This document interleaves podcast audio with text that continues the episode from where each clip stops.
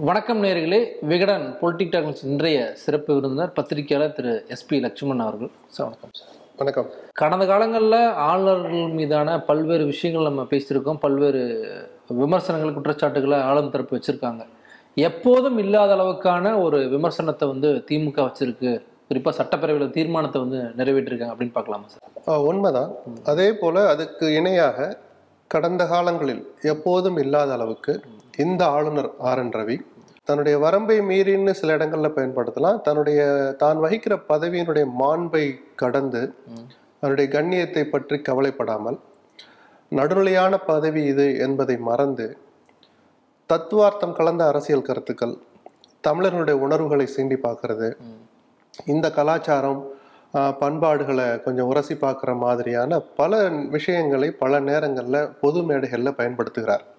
இதுவரைக்கும் தமிழ்நாட்டில் பதவியில் இருந்த ஆளுநர்கள் நான் பார்த்து படித்தறிந்ததை வச்சு சொல்கிறேன் எந்த ஆளுநரும் இவ்வளவு அத்துமீறி நடந்து கொண்டதில்லை பேசியதில்லை.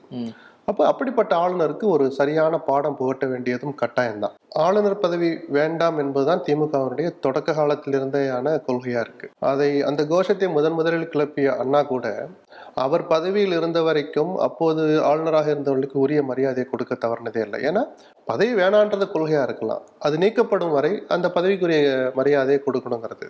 கடந்த திமுக கலைஞர் முதலமைச்சராக இருந்த போதும் சரி அண்ணா இருந்த போதும் சரி ஈவன் இந்த ஸ்டாலினே முதலமைச்சராகி ஒன்றரை ஆண்டுகள்ல என்னை போன்றவர் சில நேரத்தில் விமர்சித்த போது கூட கொஞ்சம் மென்மையான போக்கு தான் கடைபிடிச்சார் பொதுவாகவே ஆளுநருடைய செயல்பாடுகள் திருப்தி அளிக்கலைன்னா எதிர்க்கட்சிகள் போய் ஒரு மகஜர் கொடுப்பாங்க.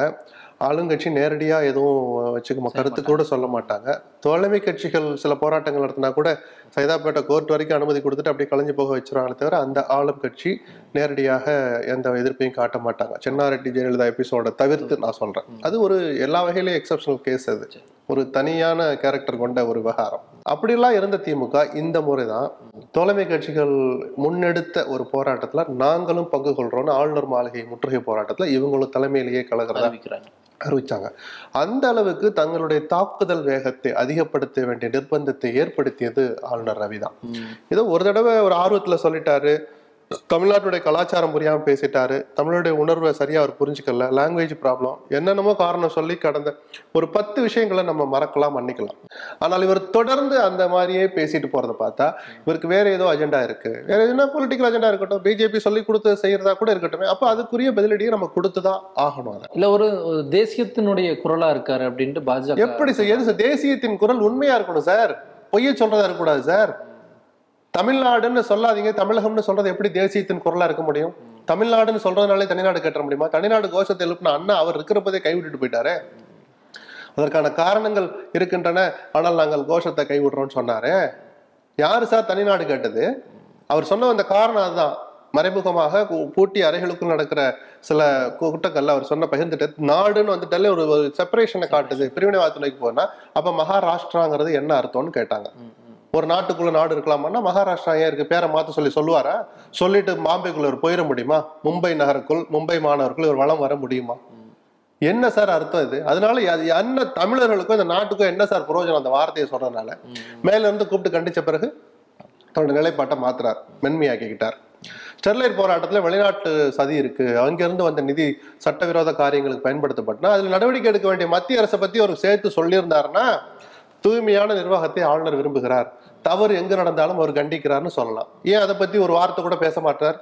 யாருக்கிட்ட உட்காந்து பேசுறார் ஐஏஎஸ் ஐபிஎஸ் ஆகணுங்கிற கனவோட அந்த தேர்வை எழுத முனைகிற இளைஞர்கள் கிட்டத்தட்ட எதிர்கால தமிழகம் எதிர்கால இந்தியா அப்படின்னு அடையாளப்படுத்தப்படுகிற ஒரு செக்ஷன் கிட்ட பேசுற போது நீங்க மனசாட்சியோட பேசணுமா இல்லையா? வெளிப்படைத்தன்மையோட பேசணும்ல? முழு நேர்மையோட பேசணும்ல? ஏன் அதை பத்தி பேச மாட்டீங்க?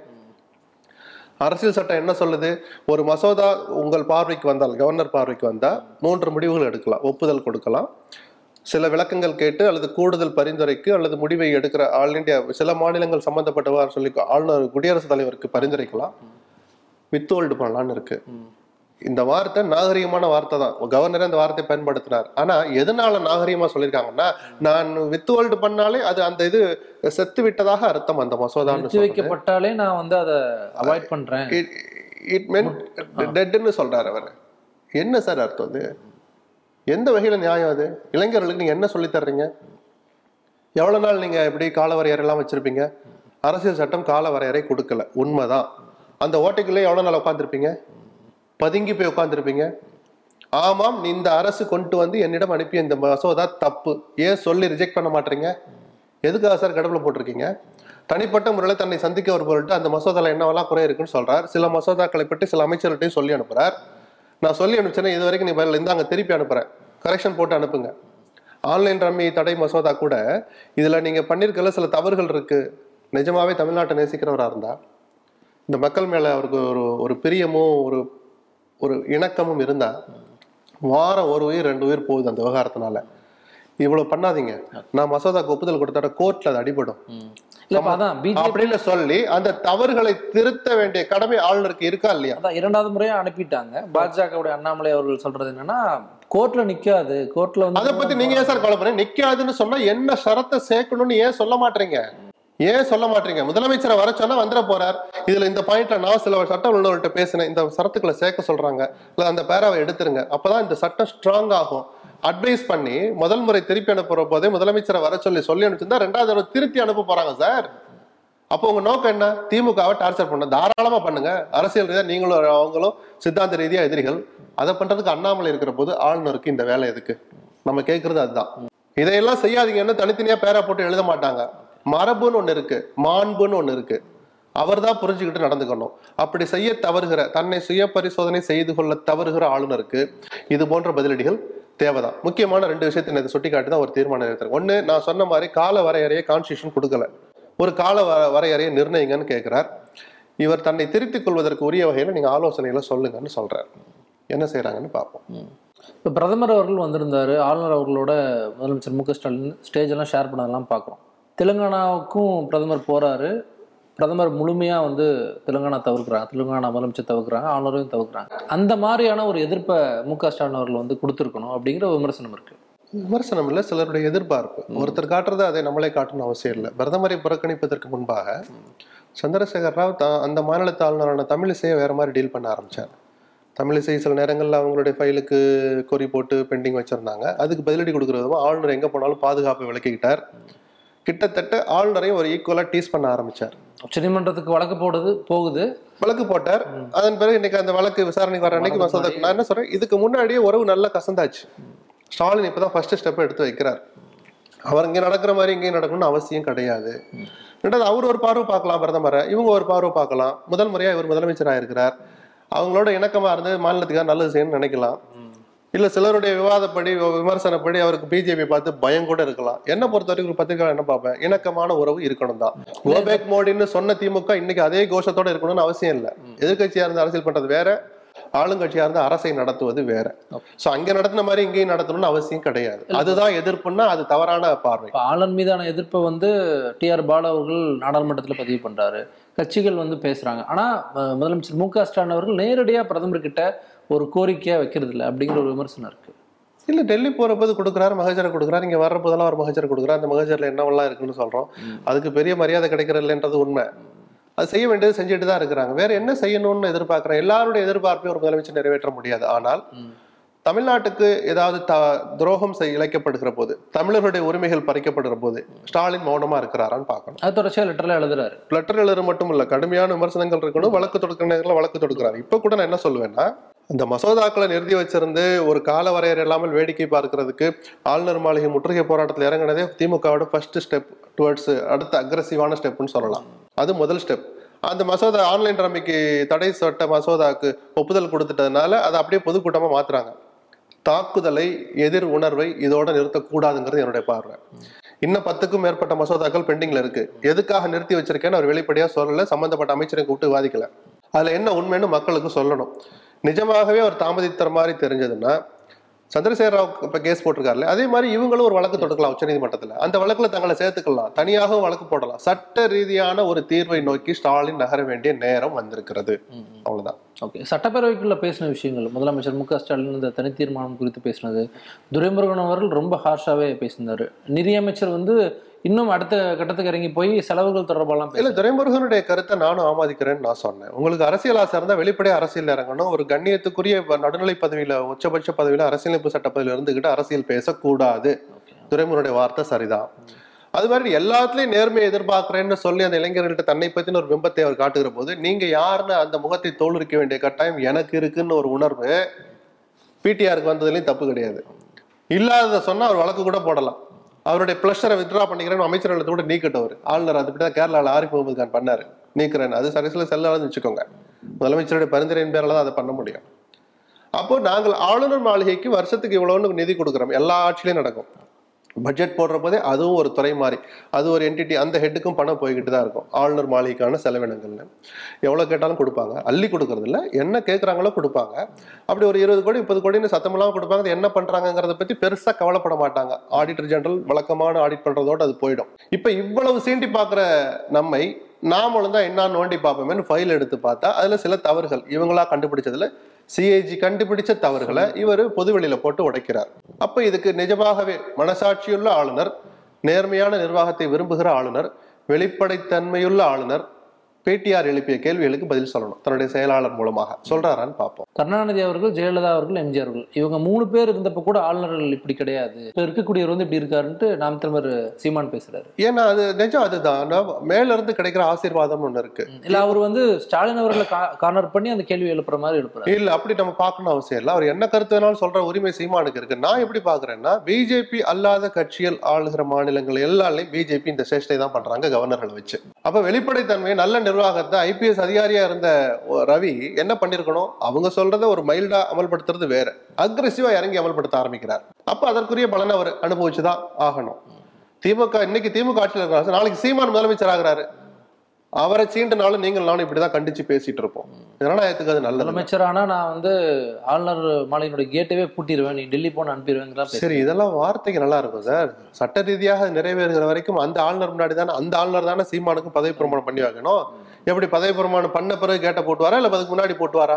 பேச்சு கேட்கறதுக்கு நல்லா இருக்கும். ப்ராக்டிக்கலா சீமானும் இதை ப்ராக்டிக்கலா திங்க் பண்ணி பார்க்கணும்னு பாக்குறேன் நிரந்தர தீர்வுக்கு சீமான் போட்டவர்களும் குரல் எழுப்பணும். நாளைக்கு சீமான் முதலமைச்சர் ஆகிற போது இதே இடைஞ்சல் வரதான் செய்யும். இப்படிப்பட்ட ஆளுநர்கள் இருந்தாங்கன்னா இப்படிப்பட்ட ஆளுநர்கள் நியமிக்கிற கட்சிகள் இருக்கிற வரைக்கும் இது காலங்காலத்துக்கு நீடிக்கும். இதுக்கு ஒரு நிரந்தர தீர்வை நோக்கி போனா எதிர்க்கட்சி தங்களுடைய அழுத்தத்தை ஒரு பக்கம் கொடுக்கணும்.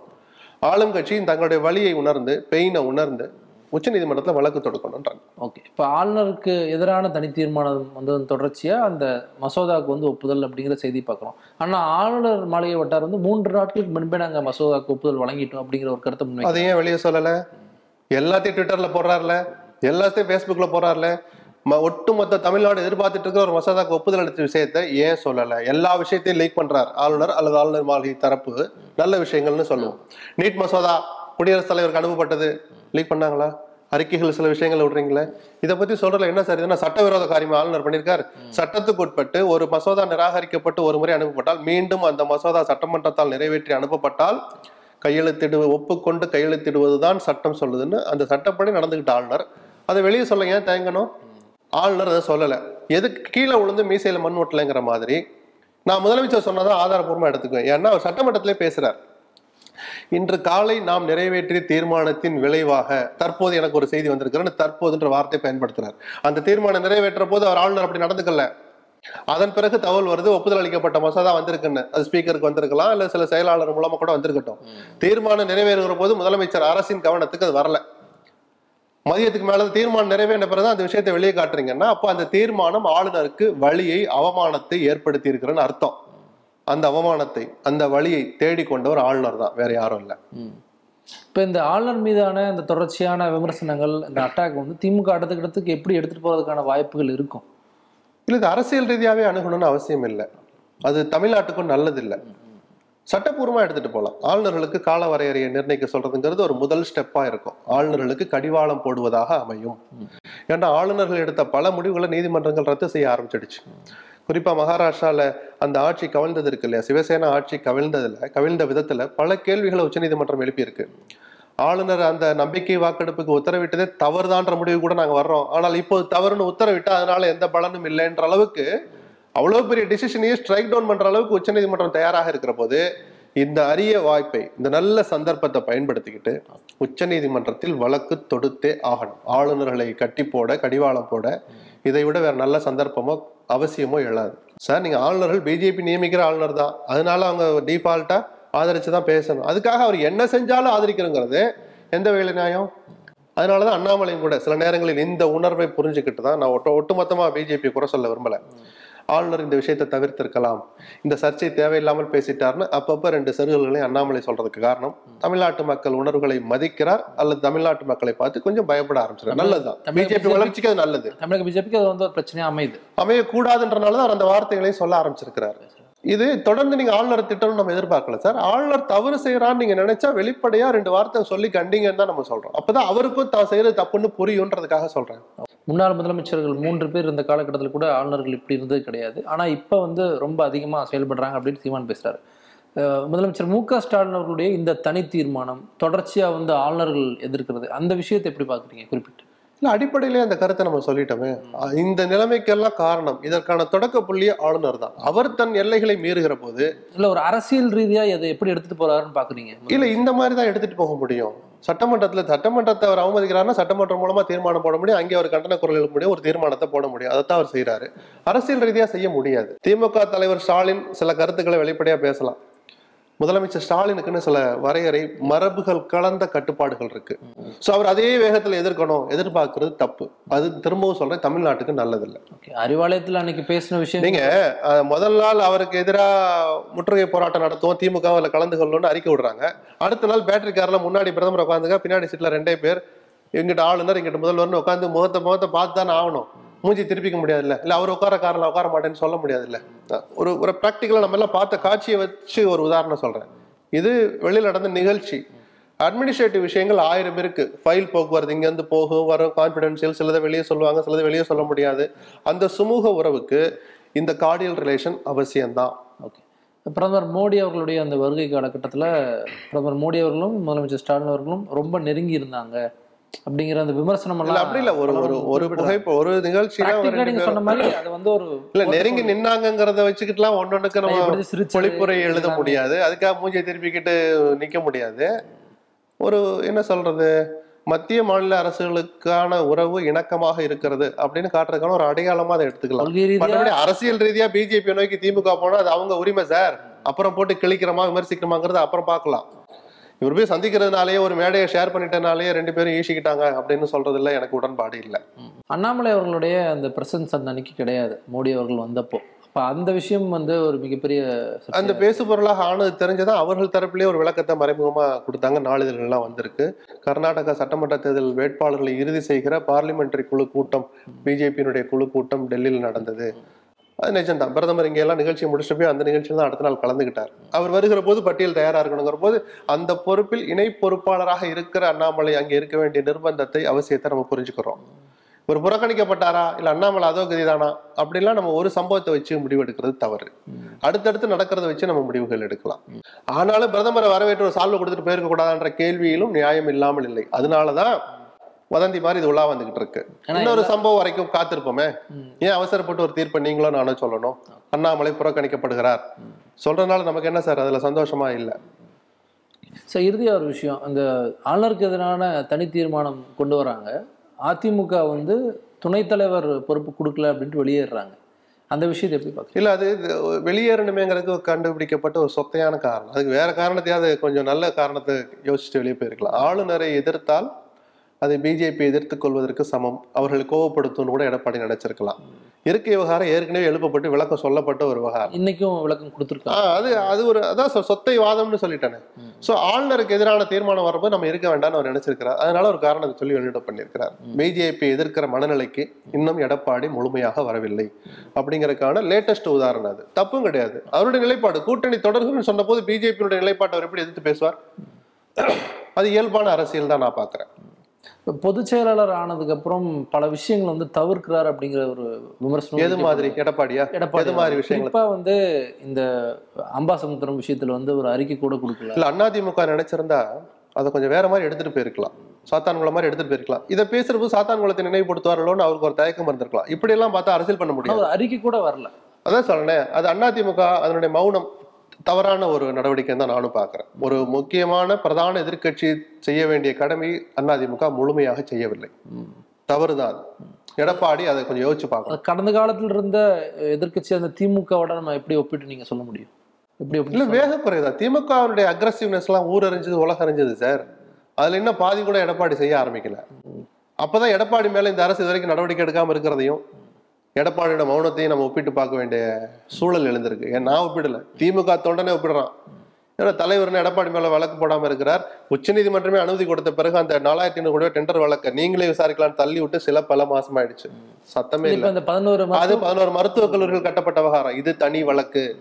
அது தனி வழக்கு. அதை பத்தி அரசு இன்னும் வாயே திறக்கல. அப்ப திமுகவினுடைய அந்த மௌனம் எடப்பாடியினுடைய இந்த மௌனம் ரெண்டையும் ஒப்பிட்டு பேச திமுக தொண்டர்கள் தொடங்கி விட்டார்கள் இது திமுகவுக்கு அவ்வளவு ஆரோக்கியமான நல்ல செய்தி அல்ல. சாமானிய தொண்டனா வந்து ஒரு கட்சியினுடைய பொதுச்செயலாளர் ஆயிட்டேன் அப்படிங்கிற விஷயத்த ரிப்பீட் பண்ணிட்டே இருக்காரு. சேலம் அவருடைய அடையாளத்தை சொல்லி. கேட்கிறார் ஆனா பிரச்சனை சமீபத்தில் நடக்கக்கூடிய பிரச்சனைகளை எதுவுமே வந்து அட்ரஸ் பண்றது அது அதிமுக தொண்டர்கள் தான் இட போடுவாங்க மக்கள் பார்ப்பாங்க. ஏன்னா இது வெறுமனே அதிமுக விவகாரம் பார்க்க கூடாது ஏன் தயங்குறா அமைச்சர் அந்தஸ்தில் இருக்கிற எதிர்க்கட்சி தலைவராகவும் இருக்கிற எடப்பாடி ஏன் மௌனமா இருக்கிறாருன்னு திமுக தொண்டர்கள் பேச ஆரம்பிச்சோன்னு சொல்லிட்டேன்னா அதிமுக தொண்டர்களும் பேச ஆரம்பிப்பாங்க. பொதுமக்களும் பேச ஆரம்பிப்பாங்க. அரசியல் பார்வையாளர் நம்ம ஏன் ஏன் தயங்குறாரு? அப்பதான் நான் ஒப்பிட்டு பார்க்க சொன்னேன். அவங்க நடவடிக்கை இவர் மேல் நடவடிக்கை எடுக்க மாட்டா ஒருவேளை அதற்கு நன்றி கடன் செலுத்துறாரான்ற ஒரு சந்தேகத்தை இவர்கள் இருவரின் நடவடிக்கை நமக்கு காட்டுது. அதை தாண்டி பேசுறதுக்கு நம்ம கிட்ட ஆதாரம் இல்லை. இந்த யூகத்துக்கு வர்றதுக்கு எனக்கு ஸ்டாலின் சில வாய்ப்புகளை கொடுத்திருக்கிறார். ஏன்னா அவர் இது வரைக்கும் எஃப்ஐஆர் கூட போடல. அதை வச்சு நான் பேசுவேன். அதை தாண்டி சொல்றதுக்கு நம்ம கிட்ட ஆதாரம் இல்லை. ஓகே சார் பாப்போம் என்ன நடக்க போகுங்கிறது தொடர்ச்சி நம்ம பார்க்கலாம். ரொம்ப நன்றி சார் நன்றி.